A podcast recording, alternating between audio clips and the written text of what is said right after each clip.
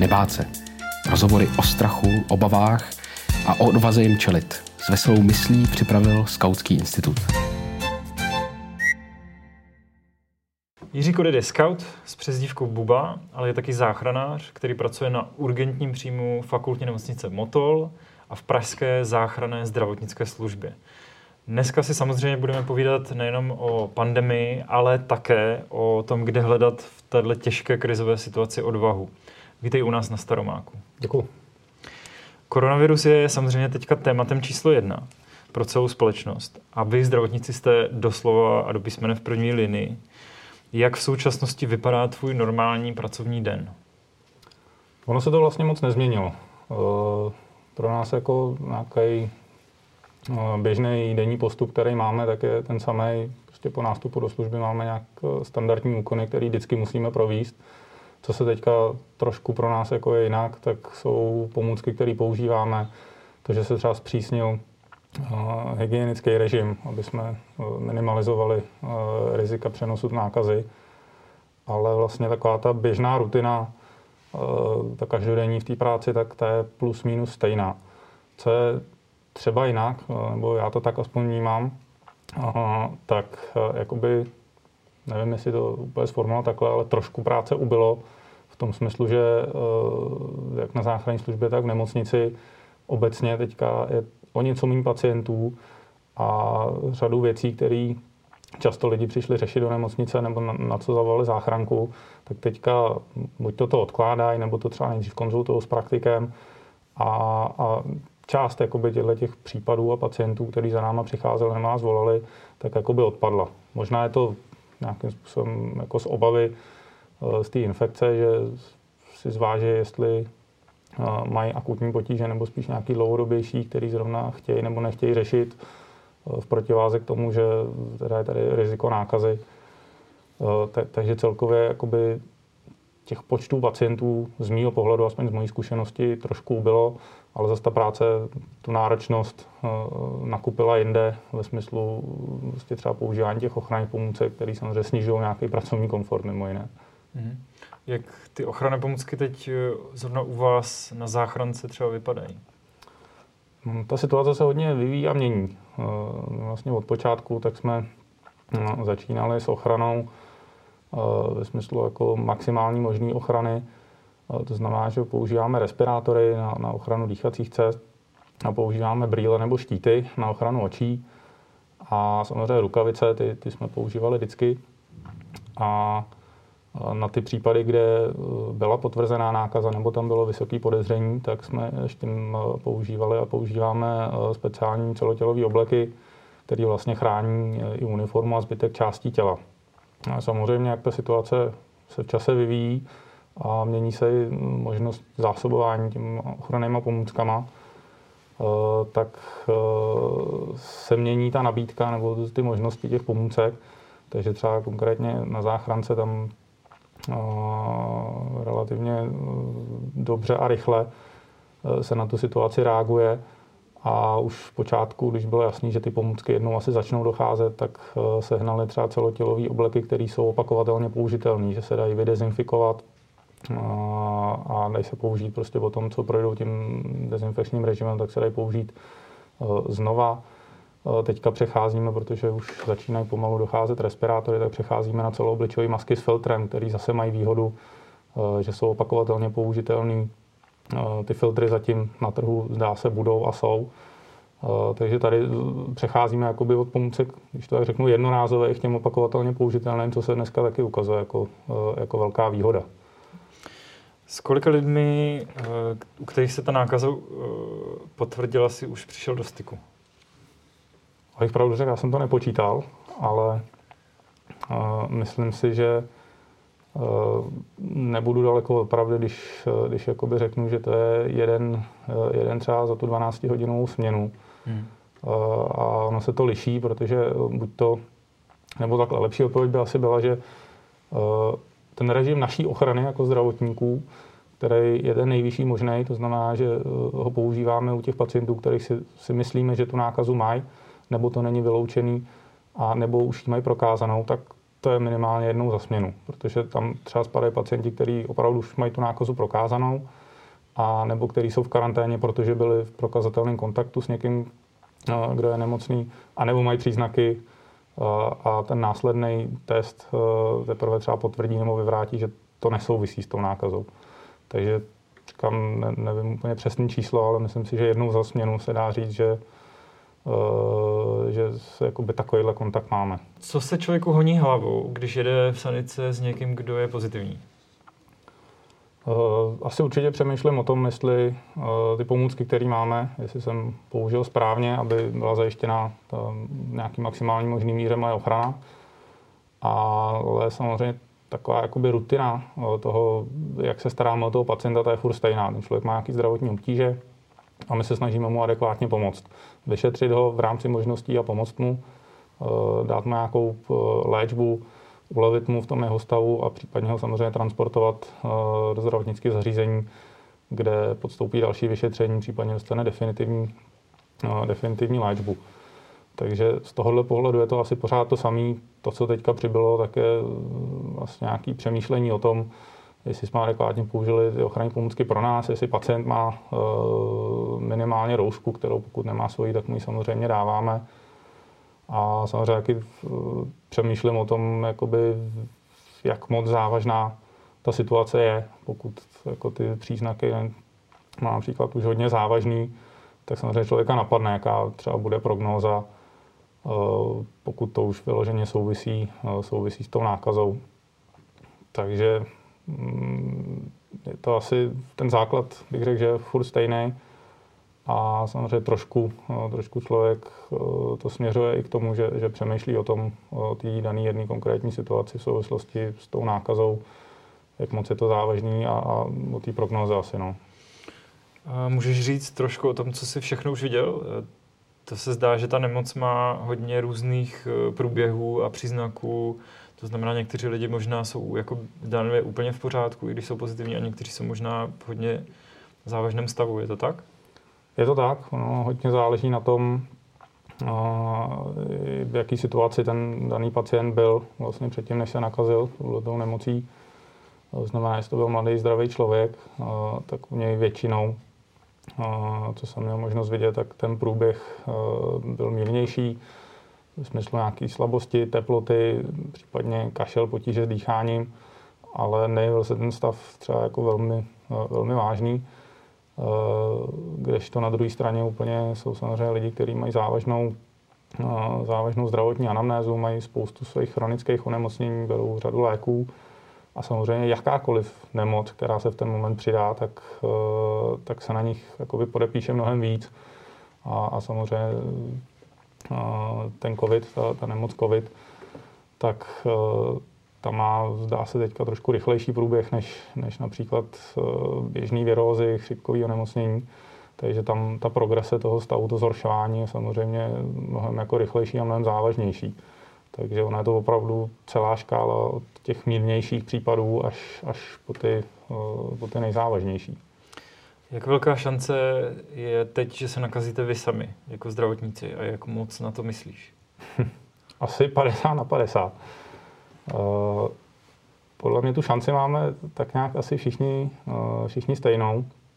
Eh, je fakt, že z hlediska asi pravděpodobnosti nebo statistiky, pokud jsme v denním kontaktu s lidmi, kteří buď už tu nemoc prokázanou mají, nebo je tam podezření, že ji můžou mít, tak si tu šanci asi vlastně trošku zvyšujeme. Ale na druhou stranu my se zase snažíme chránit těma pracovníma pomůckama, ochranejma. Takže to věřím, že zase eh, jako ten náš náskok, který získáme tím, že jsme denně v kontaktu s těma lidma, eh, tak zase trošku jako stahujeme dolů. Mm-hmm. Takže myslím si, že prostě ta šance je prostě půl na půl. A je to tak, že na to třeba během práce moc nemyslíš eh, výjimečně a když přijde člověk domů, tak začne trošku víc přemýšlet o tom, co se v té práci dělo. Ehm, jak to funguje?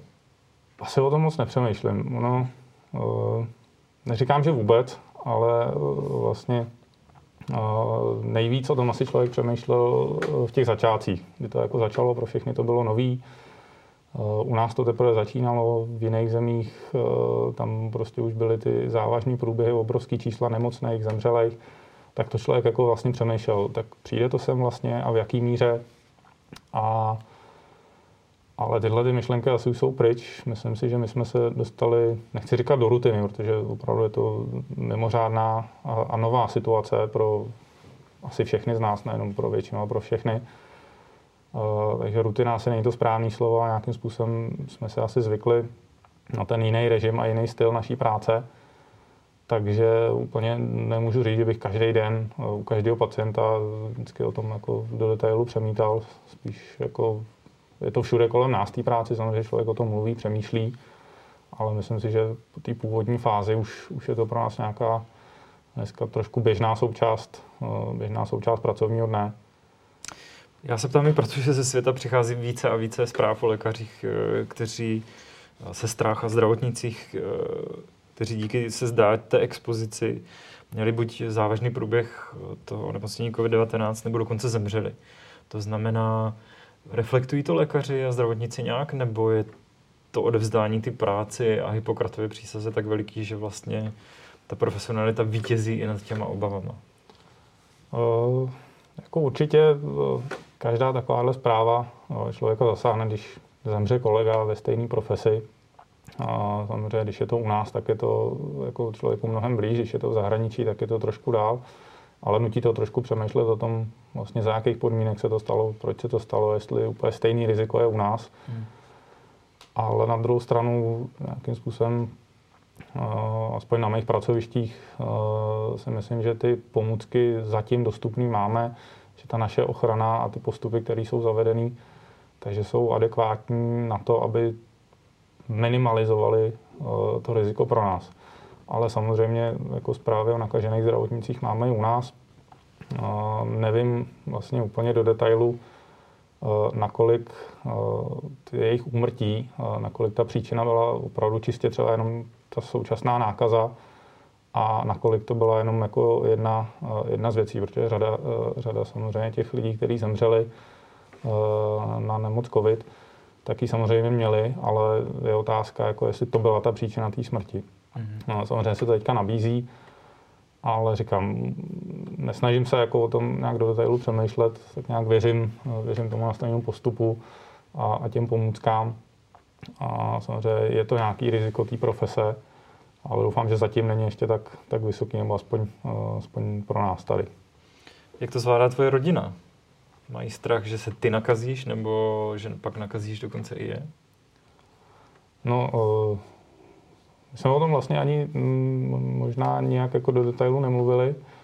Eh, část mý rodiny taky pracuje ve zdravotnictví, takže z tohohle pohledu trošku spíš vždycky bereme tak jako oborově a eh, povídáme si o tom, eh, jak to je u nás, jak to je u nich, jak to je s těma pomůckama, jak to je s těma postupama, jak se ta situace vyvíjí a mění. Ale samozřejmě jako minimalizovaný veškerý rodinný kontakt v tuhle tu chvíli, takže No, riziko, že nakazím je, je snad minimální, kromě teda členů domácnosti, kteří žijou se mnou. A vlastně jsme se ani nebavili o tom, jestli, jestli mají strach.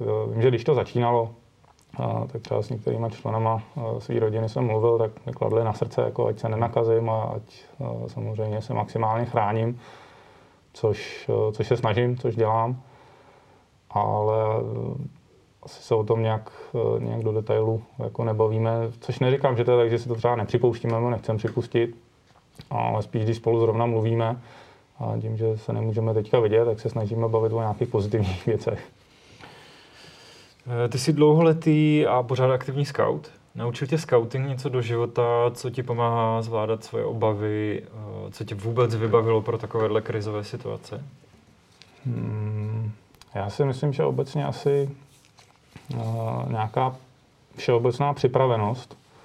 A teď vůbec jako nechci říkat, že na tohle jsem byl připravený, eh, ale myslím si, že eh, v rámci skauta, skautské výchovy vlastně se učíme být připravený na různé situace, různé věci a nějakým způsobem na ně zareagovat.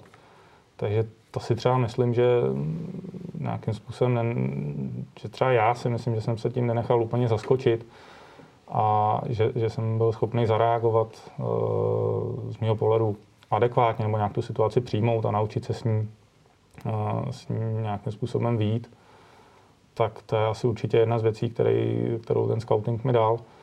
Další si myslím, že je určitě schopnost nějaký improvizace, kdy my jsme vlastně v dnešní době zjistili, jak my křehký systém máme ve všech možných ohledech a najednou, když nám vypadne nějaká jedna služba nebo nějaký jeden produkt, tak jaký nám to činí potíže.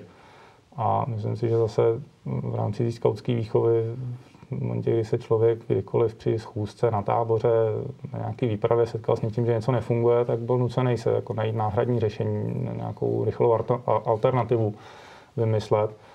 A to prostě se dneska perfektně hodí.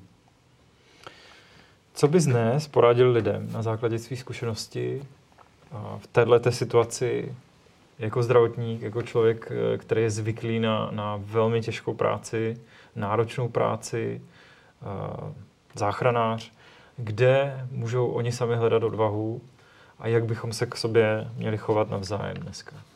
Hledat odvahu asi nejlíp mě to vždycky fungovalo v nějakých příkladech. Eh, teď nevím, jestli jako podívat se do historie, anebo i do současnosti, Eh, podívat se na různé příklady lidí, kteří se potýkali s nějakým problémem, který mohl být třeba i mnohem závažnější, než, než je teďka ten náš. A vytvořit si vlastně v tom nějakou inspiraci. Určitě nemá, nemá nějakým smyslem, nebo nemá smysl jako propadat skepsy a, a, a depresi, Eh, protože vždycky tady bylo, bude a, a zároveň i je řada lidí, kteří na tom ještě budou hůř než my. Takže si myslím, že je vhodné nějak objektivně si zvážit vlastně, eh, že sice nějaký problémy teďka tady zažíváme a nějaké omezení, ale zároveň samozřejmě eh, můžeme se vždycky nějakým způsobem porovnat, že řada lidí na tom mnohem jako hůř a, a byla i ještě, než přišla tato celosvětová pandemie. Ono, když se to veme, tak eh, nemoci, které jsou zásadní a řádě po světě, tak je jich řada. Eh, samozřejmě nejvíc na to trpí například Afrika nebo Jižní Amerika teďka. A zrovna nemoc COVID jako zasáhla víceméně celý svět, takže teď jako si o tom povídáme u nás. Ale tahle ta situace, která tady je možná asi v menším měřítku, tak na světě jako doteď vždycky někde byla. A my jsme akorát vlastně o ní nevěděli, nechtěli vědět, nebo se nás to tolik nedotýkalo. Takže si myslím, že kromě toho najít si nějakou inspiraci v příkladech, tak je dobrý vědomí vlastně za jaký situace, za jakých podmínek my se tady s tou nemocí u nás potýkáme, protože si myslím, že ty jsou pro nás jako velmi, velmi dobrý, velmi luxusní a dávají nám velkou šanci to dobře zvládnout. Záchranáři Říkodet pro Skautský institut o odvaze, boji proti strachu a pandemii nového koronaviru. Děkujeme. Děkuji za pozvání. Posláním Skautského institutu je stavět most mezi tradicí a zkušeností skautského hnutí na jedné straně a životním stylem a potřebami současné společnosti na straně druhé. Pojďte nám trochu pomoct. Pojďte stavět mosty s námi. Podpořte.skautskýinstitut.cz